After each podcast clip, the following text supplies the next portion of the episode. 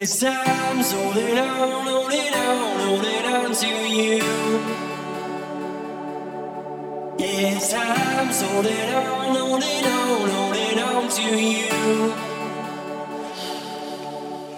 So time's hold it on,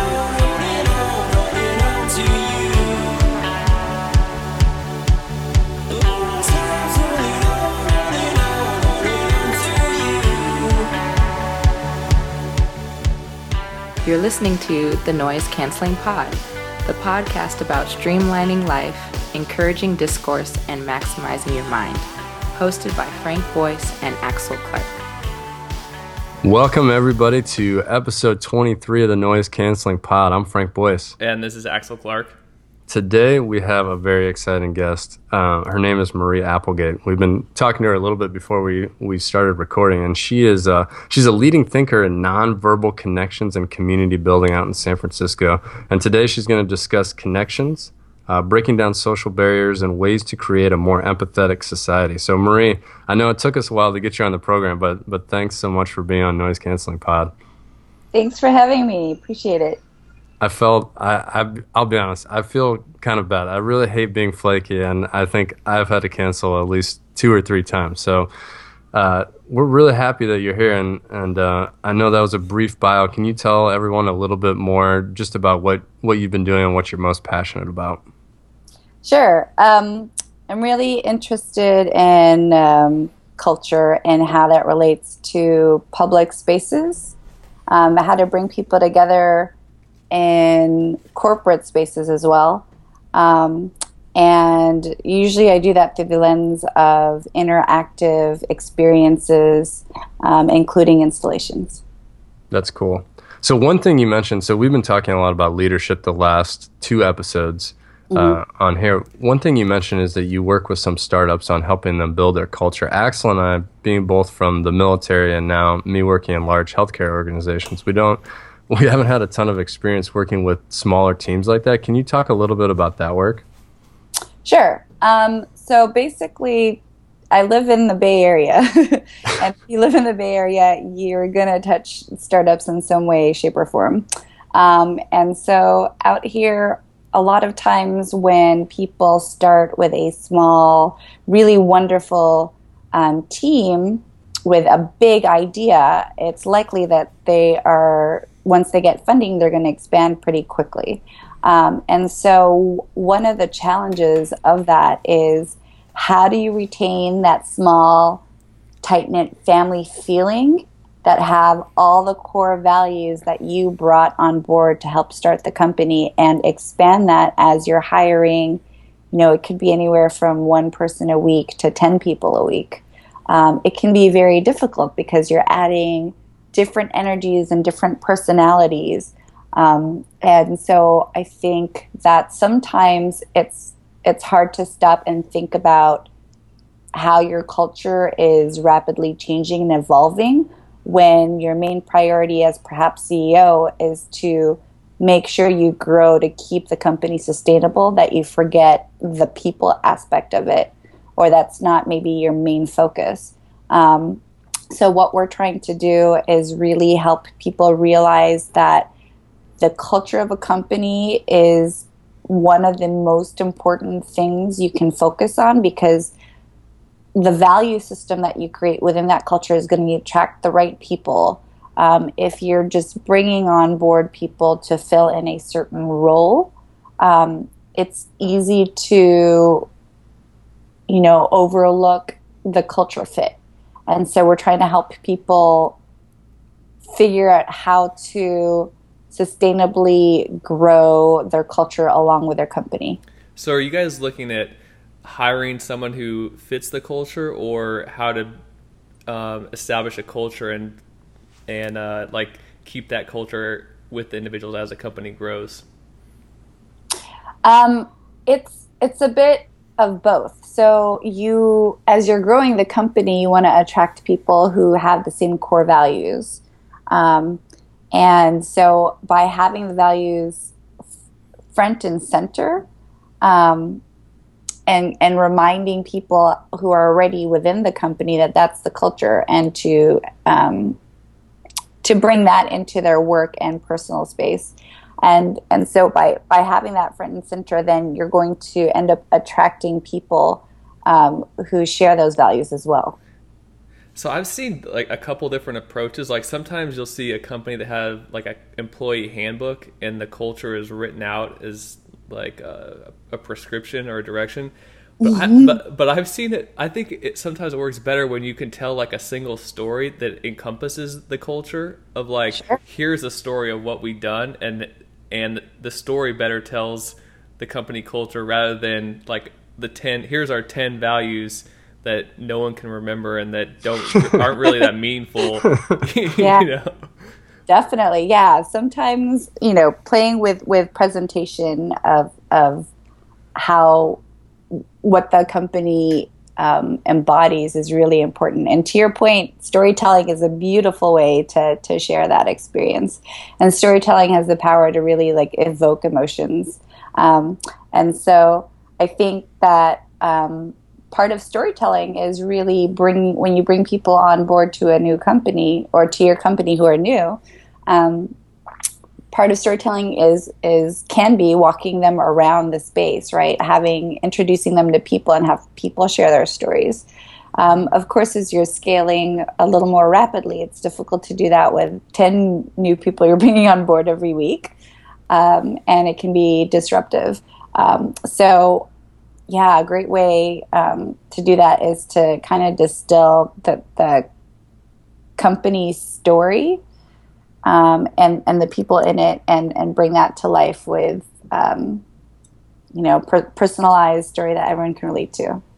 Do you bring in any of sort of the more workshop type th- things where you're you're sharing an experience with with a new team or new members together? Um, I'm sorry. Can you say that one more time? So, like when you're bringing a new team together, you're helping a startup do you mm. bring any sort of like a, a workshop mentality where they're all going to come together and do some sort of a you know i don't want to necessarily call it a team building exercise but you know working on their identity or or working to get to know each other? Yeah you could definitely call it team building. I'm okay with that. Um, yeah so there's um, there's this company play on purpose um, that i'm affiliated with and one of the methods that they use is to use play, so play based workshops, as a means of bringing people together. Um, and the reason why I'm a big fan of playing is that um, I think that it distills, or I'm sorry, it um, play can diffuse like a lot of intensity um, while also highlighting the best aspects of ourselves of being creative and fun and robust and authentic.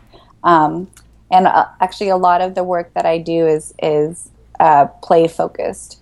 Um, and so with with this mentality of of um, fun, right? People kind of let their guard down a little bit, and they're able to to just be themselves and and play and have a good time. And you get to learn a lot more about people through an hour of play than in a year of just working side by side with them for sure. So can you define play a little bit more? So like what what types of activities are are you are you in, encompassing in that playing?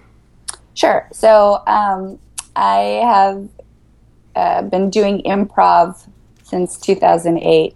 Um, so I have a strong background in, um, you know, spontaneity, as we all do, being but um, so what I really do is like lift some of the uh, core values of improv and use that as the the structure for different activities. Um, and really, the person who leads that, who founded Play on Purpose, um, is Jenny Sauer-Klein, and so um, she, I think she borrows a lot from that, and she also um, founded Acro Yoga which I'm not sure if you guys are familiar. It's basically a mix of acrobatics and yoga, and you have at least two people doing it. But um, so she brought that movement worldwide, and so she decided to focus on play. Um, and she brings uh, some of that element of body movements and engaging with each other through use of our body.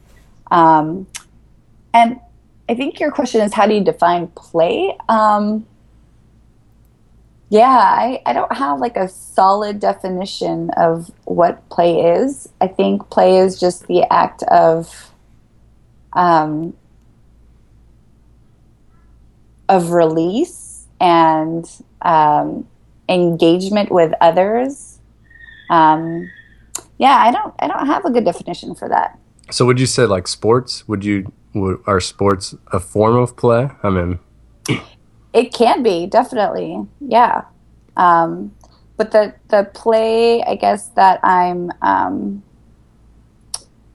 so I think with sports, there's an ultimate goal, mhm. which is to win, and I don't think that um, the overall branch, the overall umbrella of play, necessarily has that goal. But Mm. I think that that falls under that umbrella. okay. So I love hearing about this because, I, well, I explained to Frank. So before I was, I'm in the Air Force, and before I'm in my current job, I ran an office uh, at one of the bases, and we try to do something fun every single month. So like we started off doing just like team building stuff, and then I think we did laser tag. But the pinnacle was we did a one hour LARPing event, live action role playing. Oh, So cool! you, you dress up in the and like so we're in the military and we did this like out in the public area and people are like, what is going like what are these people doing? And it was funny because I had this idea and I kind of used it as a threat to the people in the office. I'm like, hey, look, we're gonna be doing this live action role playing here in the near future, and everyone's like, that's ridiculous. There's no way I'm not doing that. And then I had one other person kind of pick it up and they wanted to do it, so I l- just let them plan it. And out of the 18 people, I think I had 16 of the people participated. And the funny thing was, afterwards, everyone's like, "Whoa, that was so much more fun than I expected." And we got this sweet Yeah. picture. We got this sweet picture of everyone in their like weird, crazy costumes. It was awesome. totally. And the fact that you did it in public is like a hundred percent better because Oh yeah, I imagine I imagine when you go into a situation where you're the I'm gonna air quote weirdos, right? Like that totally will like bind a group together like that much more.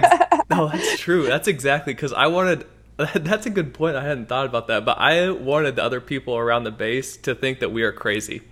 Like I wanted that to be an identity that these guys will do anything. Well, before that, we did uh, Christmas caroling around the base, and it was the same thing where people were like real scared that they're like, "Hey, when we go to the someone else's office, they're gonna be think that we're like goofy or we're just wasting time." But uh, one of the cool things was so we went to this last one and uh, and uh, like one of the young kids of the office we went to, he sent a like an email over to someone else and he's like, hey, you know, thanks so much for doing that. I was having a down week, so it was during Christmas, and like that really made my like that was awesome. That really made my week. So that was just like he thought it was just a goofy thing, but it actually people really appreciated it to see to, even just to see other people out acting weird and goofy. yeah, it's totally a morale booster, right? And not, not just for your team, but for everyone it affects. So that's that's really cool that you guys did that. That makes me happy. So I, I also think that's a good segue to talk about, you know, how how you kind of bring that sort of element of play into public spaces. So can you talk a little bit, kind of introduce that that idea and maybe a little bit more about your background of what what you're doing in, in public spaces right now in San Francisco? Sure, yeah, thank you. Um, so I've been playing with public spaces for about three years now. Um, so initially, it started with this um, idea of free space. Um, and so free space was this movement that started here the summer of 2013, where we um, basically negotiated to rent a warehouse building in San Francisco um, for one dollar for one month. And so we had basically this free space where we invited people to come in and and by mm-hmm. when I say people, I mean the public. It was anyone and everyone, and all were welcome into the space. And they were invited to do whatever they wanted, which is a pretty strange, maybe radical concept because usually there's rules, there's structures, there's a purpose. but we put that notion in the hands of the public of people coming in and so ultimately it became a space of like how how can i play with this space? And so we had everyone from like you know millionaire venture capitalists come in to artists to um, you know engineers to students to kindergarten classes to teachers to homeless people who lived in that area. So it's this very um, interesting space that invited you know all kinds of people to come create together um, and so that or- initially started my um, my work in um, public spaces in San Francisco. Um, since then, I've uh, done a couple other similar similar things where we take over underutilized um, public spaces and have created opportunities of you know like serendipitous moments of of people coming together because there's a visual point or some some event experience going on in which um, people are invited to it. Um, so I'll talk about, I guess, um, um, let's see.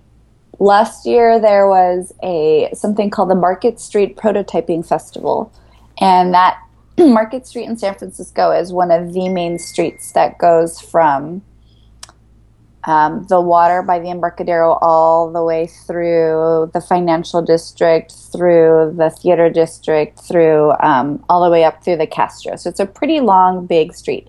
Um, and so on this street, um, there was a prototyping festival. And so San Francisco invited people to submit ideas, um, you know, installation ideas to make San Francisco more engaging and playful. Um, and so I submitted an idea that was selected. And so I created uh, this piece that um, was a large scale, that scaled up um, kitchen area. And what I mean by that is that it was like a, a dinette set, like, you know, table and chairs and um, a large scale refrigerator, a large scale counter, um, a large scale cookie jar. And so the idea was to invite adults to feel like their three year old selves. Mm. And why three, one might ask? Um, well, I think that between the ages of like zero and three, or just, you know, before before kids start getting into school, like our pre socialized selves, I feel like that is where we are our most authentic, creative, confident selves, more like our most playful selves. Um, and so I wanted to invite adults to do that, and I was trying to figure out how how in the world can I do that without speaking to them. And so I thought by making adults physically feel like they're three years old, that they might positively psychologically regress into that mode once they physically feel around that age in terms of like you know, barely being able to look over the table, like seeing that large cookie jar and like not being able to reach it, Um, and so, what was really fun and interesting is that this lived on that street um, for a few days. It was it was a temporary festival. Um, it was really really fun to see, especially like full grown men in their like fancy business suits, which is really rare in San Francisco because everyone wears jeans and hoodies. But to see those those guys in business suits see the cookie jar and like literally make a beeline for it. so they like climbed on this large chair and climbed on the table just to get that sense of satisfaction of yeah, I got that cookie. great. It's just it's really cute. And they also like sat on the the chairs and would start like swaying their feet back and forth. And so it's just like all sorts of people that was their initial reaction was either I see the cookie jar, I'm going to make a beeline for it, or I'm going to sit on that chair and swing my feet like I've never swung my feet mm-hmm. before. So it's really cute, and their faces totally lit up, and they smiled, and they were looking to other people to share that experience with, right? So when you have a sense of like awe and wonder and excitement, especially in a public place, your initial reaction is to make eye contact. And when you want to make eye contact, you want to share the experience, right? So you have like all these people who are looking on, so you kind of have an audience, but they're also invited to participate.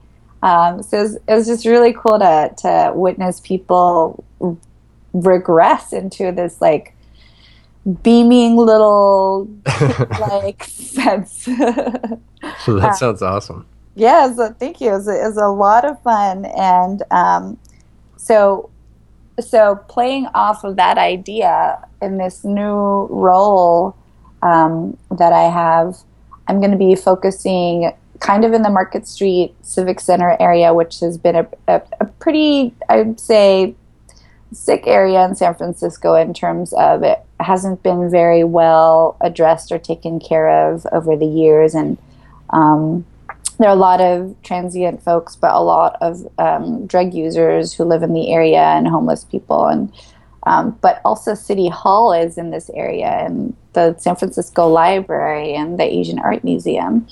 Um, and so there's going to be a an installation um, up there for a couple of years, and so I'm going to be creating um, different interactions and activations in this area, um, and so I'm gonna I'm in addition to the the pre-existing installation, I'm gonna add other temporary installations and other temporary um, and engagement opportunities for the public to come and, and play and, and hang out with each other.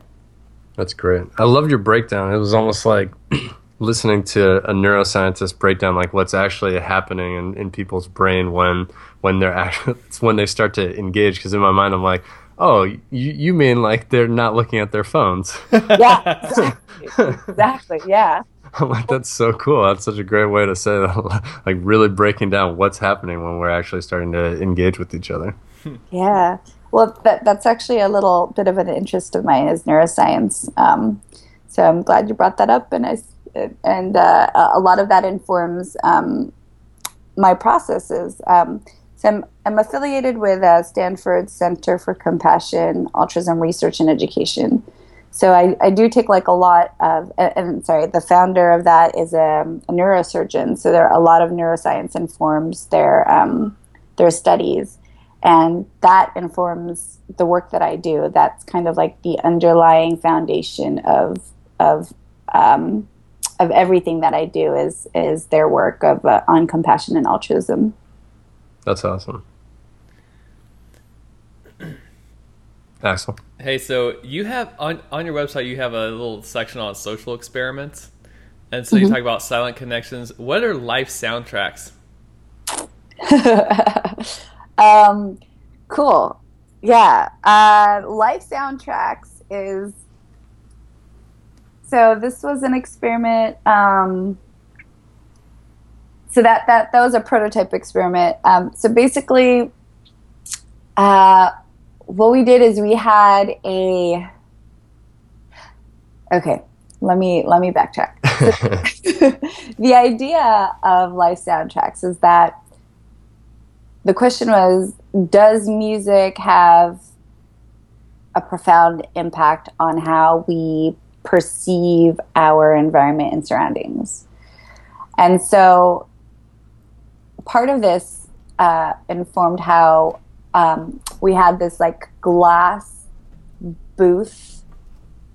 Um, so so so uh, basically, free space. We had two free spaces. One of the free spaces um, one of the empty buildings that we took over was on Market Street in San Francisco, which is, uh, as I mentioned, one of the main drags. So there's a lot of foot traffic. Um, and so it was an old storefront. And so their front of the building is all window display style. And so I repurposed one of the display windows and turned it into a booth. Um, and what I did was invited the public to come into that booth and play different genres of music as we observed the Market Street environment and okay. people walking. Um, and so I played everything from like, you know, Beastie Boys to Etta James to Tchaikovsky to just like a really broad range of music. and we didn't talk or engage as we played the music. We simply just listened and then talked about our experiences afterwards. And so what was interesting is that um, it totally, at least in, in this style, it totally informed what people were looking at and what people noticed. So when we played Beastie Boys, I think it was like Intergalactic. Um, I'm not sure. There's if you guys know the song. There's like a beat. Mm-hmm. yeah, yeah. Um, I would say about like you know, 60 to 70% of the people started noticing the pigeons because the bit the pigeons when they walk they have this like beat with their wow. yeah. So they were they were drawn to that beat which made them look at other things that match that beat, Mhm. right? Um, so I thought that that was pretty fascinating. Or when we listened to Etta James's At Last, um, which is you know a r- very romantic, sweet love song. Um, people notice couples, Mm. and so it, it definitely um, indicated that people what what people are listening to um, shapes their the lens of how they view the world. Um, so that that was just like a little fun, Yeah. experiment. That sounds awesome. Thanks, and I'm um, yeah, I'm hoping to do to do kind of. I, I haven't done too many of those lately um, because I have a, a 15 month old, so I've kind of been pretty low key. But I'm excited to to re-engage the public and start coming up with some crazy shit. So if you guys have any ideas, or if any of your um, you know listeners out there have any crazy ideas, please let me know, and I'm happy to like go wild and crazy out in the public. I love this. This is great. I'm definitely thinking about this. Cool.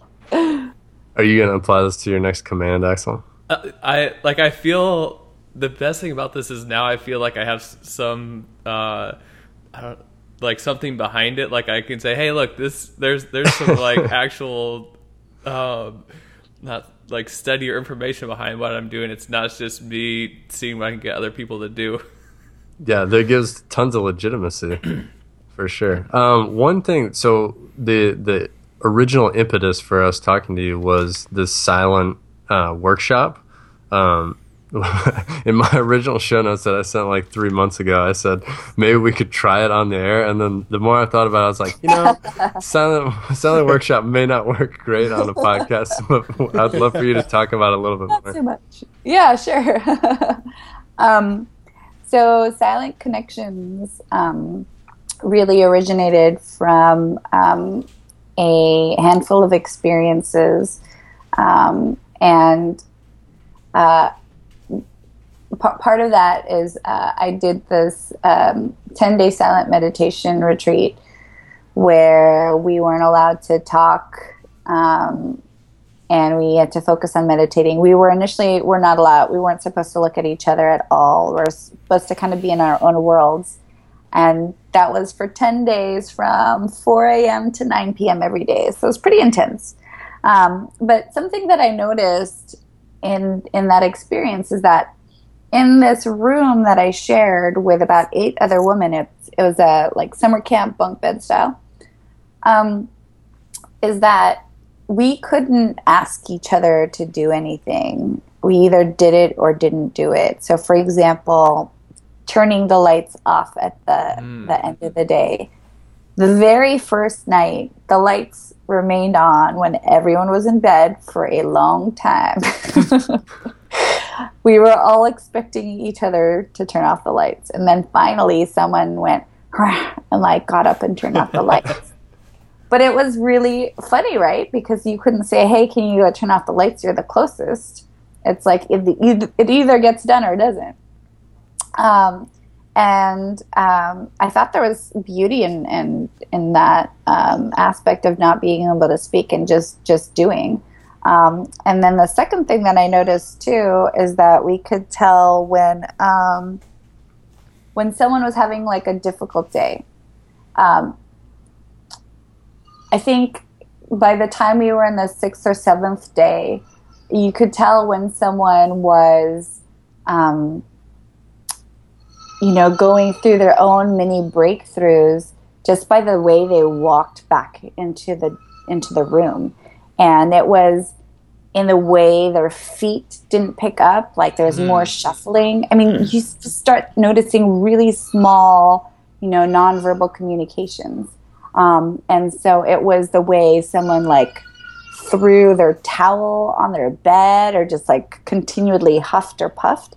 And um, on the other end of the spectrum, you could really tell when someone felt deeply connected with themselves. Like the way they carried themselves was, uh, you know, their posture was all of a sudden just really, um, really straight and they felt it, it, almost looked like they were like receiving something, but I don't know what. But it was it was just beautiful to to watch people's energies and feel people's energies throughout throughout this process.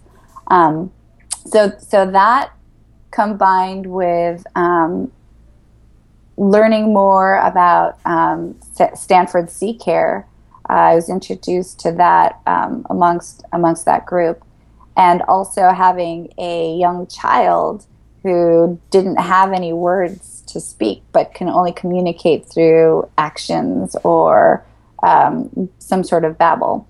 So that all kind of uh, came together to create Silent Connections. Um, and Silent Connections is really about um, creating uh, an experience for people to come together and be with each other and engage with each other without speaking. And I think that, um, as I mentioned before, we we jumped on the podcast. Um, you know, I think that speaking and writing and words are amazing and beautiful, and you know, can really evoke like intense feelings. Um, but I think that it also has um, you know, the power to shut people down, to create walls. Um, and so by removing this this tool that we rely on so heavily, we're left with a whole new um, way of engaging that we do every day, but that we forget about. Um, and so by removing the crutch of our words, uh, I think people can um, interact with each other in a, in, in a more vulnerable, raw way. Um, and so it sounds really intense and scary, which definitely there are parts of it that are. Um, but there's a lot of um, improv games that come into play that I use as well. Um, so there's kind of like an introductory phase of silent connections where people lightly engage with each other and they play with each other and they're ultimately like building trust. Then um, there's a pinnacle point, which is probably the most intense part, which is the eye gazing for a minute and then an eye gazing in different ways. Um, and then it kind of builds back down into you know engaging together in a in a group and and kind of um, um, releasing all that intensity at the end.